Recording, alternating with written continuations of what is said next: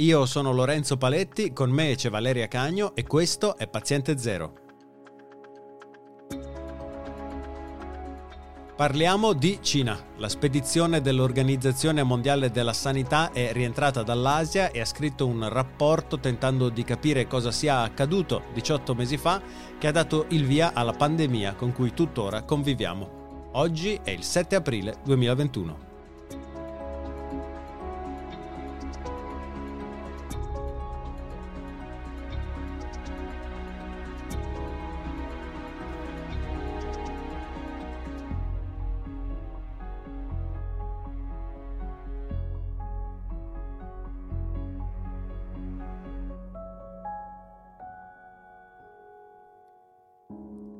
Ciao Valeria.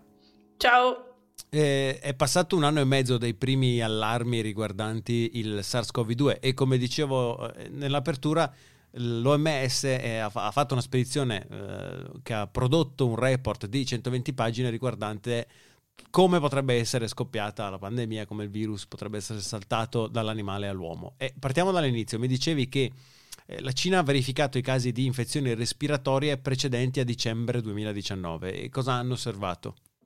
Hanno analizzato tutti, appunto, tutti i casi di, di, polmoniti o di altre infezioni respiratorie e hanno visto che nell'arco del dicembre 2019 vedono un picco di infezioni respiratorie che però coincide con il loro picco influenzale, in quanto è leggermente anticipato rispetto al picco europeo. Quindi quel picco in realtà, soprattutto in una fascia di popolazione ehm, giovane, e eh, coincide poi con test PCR positivi per influenza, mentre non vedono aumento di mortalità né di infezioni respiratorie eh, di altro tipo nell'arco di novembre-dicembre, mentre iniziano a vedere un aumento eh, significativo, quindi un aumento tracciabile sia di, di polmoniti sia di poi mortalità correlata eh, a partire da gennaio eh, del 2020. Quindi la loro conclusione è eh, il grosso della trasmissione non è avvenuto prima di eh, gennaio 2020.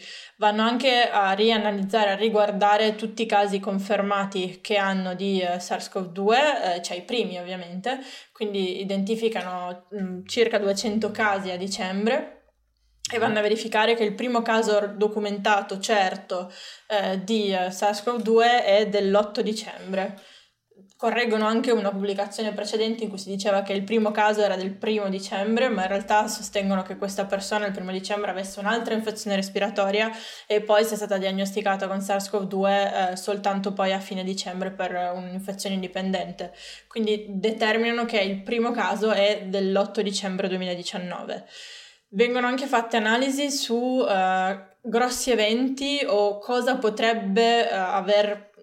fatto nascere la pandemia, quindi uh, se ne era sentito parlare soprattutto l'anno scorso, il fatto che ci fossero stati dei grossi eventi a Wuhan, perché ricordiamo è una metropoli uh, di 11 milioni di persone in cui avvengono ovviamente come in tutte le metropoli manifestazioni e tra gli eventi famosi successi a Wuhan c'erano dei giochi militari uh, che se non sbaglio erano ottobre 2019, ma di nuovo mm. in, le persone che avevano frequentato questi giochi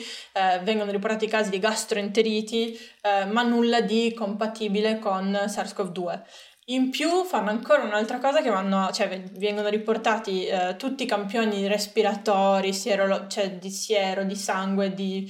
avevano, di cui si ha a disposizione, perché l'abbiamo visto, negli ospedali si fanno screening, si fanno tante analisi per cui i campioni vengono eh, conservati e tutti questi cam- campioni rianalizzati a posteriori per la presenza del virus o di anticorpi per il virus nuovamente sono tutti negativi eh, nella fine del 2019 quindi quello che viene detto è non vediamo nessun segnale tipico di SARS-CoV-2 prima eh, di gennaio in termini di massa Mentre se andiamo a guardare i casi specifici, i casi specifici sono a dicembre 2019, i primi che eh, vediamo. E il famoso mercato del pesce, il wet market di Wuhan, eh, del quale abbiamo già parlato profusamente, inizialmente eh, si pensava fosse il luogo dello spillover, cioè del passaggio da animale umano del virus, e poi invece è venuto qualche dubbio che fosse proprio quello il luogo. No? Ci sono novità su questo?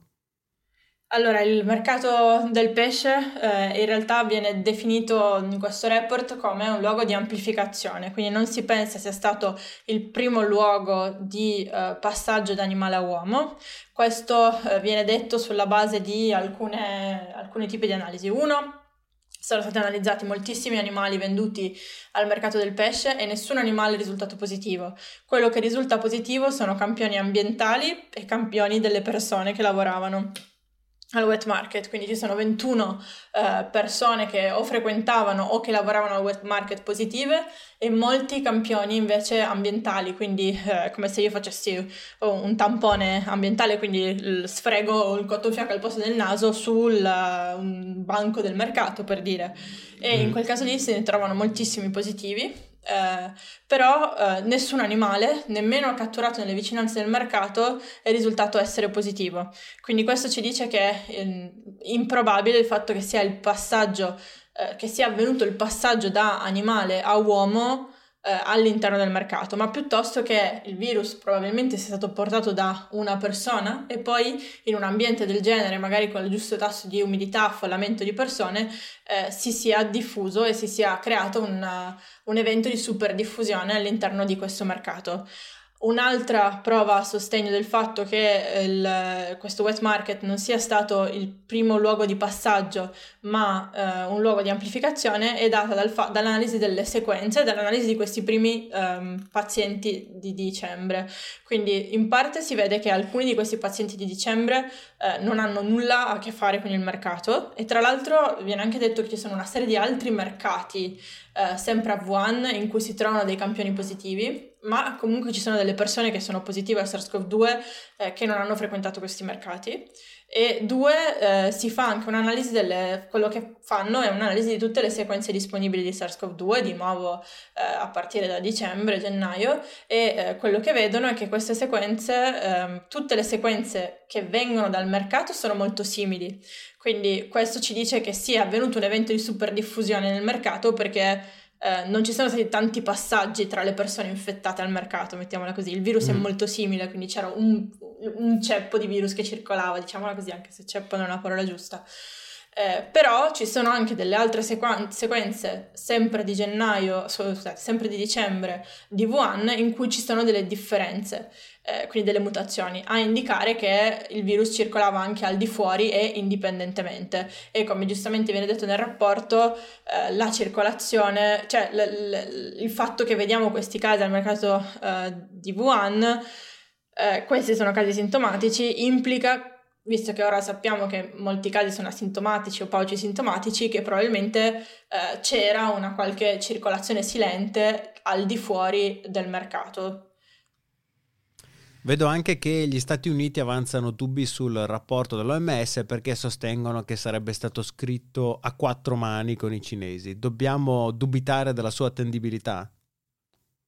Il rapporto è stato scritto con una grossa parte del team eh, cinese, è stato scritto con esperti eh, che invece si sono recati in Cina eh, a partire da diverse parti del mondo, quindi molti dall'Europa, Olanda, eh, Germania, dagli Stati Uniti ehm, da, eh, da, altre nazioni. Eh, detto questo, in 15 giorni, perché la, la, missione, diciamo così, è durata una settimana, però in 15 giorni praticamente gli esperti che venivano da fuori sono stati soggetti a quarantena, quindi erano chiusi, non potevano uscire, e gli altri 15 giorni si sono eh, recati nei vari luoghi per cercare di eh, capire meglio che cosa era successo. Detto questo, in 15 giorni uno non ha fatto le analisi dirette, ha avuto accesso a dei dati, ha avuto possibilità di parlare con delle persone, eh, però non hanno loro stessi analizzato il tampone o eh, rianalizzato i, i, i, tutti i dati, um, eh, tutti i campioni che c'erano non è vero che eh, cioè, la, la, missione dell'OMS è stata pensata come una missione indipendente. Il rapporto è molto dettagliato, comprende una, una grandissima analisi della letteratura eh, disponibile oggi, soprattutto dal punto di vista epidemiologico. Certo è che erano in Cina, non erano liberi di fare esattamente tutto quello che volevano e eh, sono comunque ehm, hanno analizzato dei dati che gli sono stati forniti dalle autorità locali. Eh, gli esperti dell'OMS hanno comunque dichiarato di aver ricevuto buona ehm, accoglienza e disponibilità da parte del, delle persone con cui hanno interagito in Cina. Um, de- vedendo il rapporto, quello che uh, fa un po' mh, a me... Uh,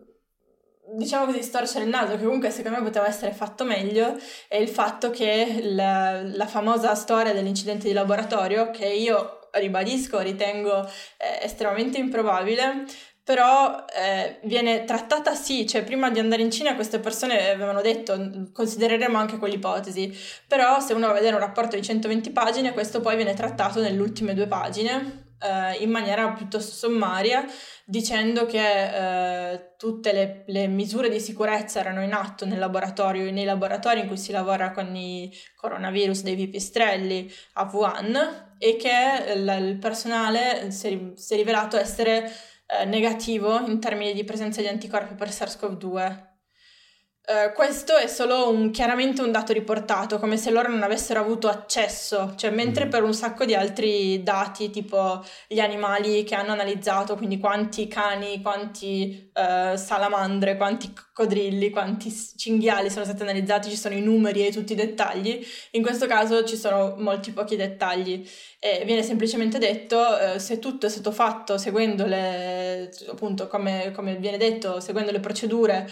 non è eh, possibile che sia stata una, una, fuga dal laboratorio e poi ulteriore sostegno di questa ipotesi dicono il laboratorio della CDC, del Center for Disease Control um, di Wuhan, ha anche um, traslocato in una nuova sede nei pressi del mercato del pesce uh, il 2 dicembre 2019. Quindi se c'è stato un trasloco di laboratorio, questo implica che non c'erano uh, lav- esperimenti attivi in quel periodo, perché ovviamente non è che appena ti trasferisci in un nuovo laboratorio inizi subito a lavorare uh, a pieno regime. E questo è per loro un, un, sostegno della tesi che in quel momento preciso in cui vediamo comparire i primi casi, uh, il laboratorio fosse in qualche modo in, in sospeso, l'attività di laboratorio fosse sospesa.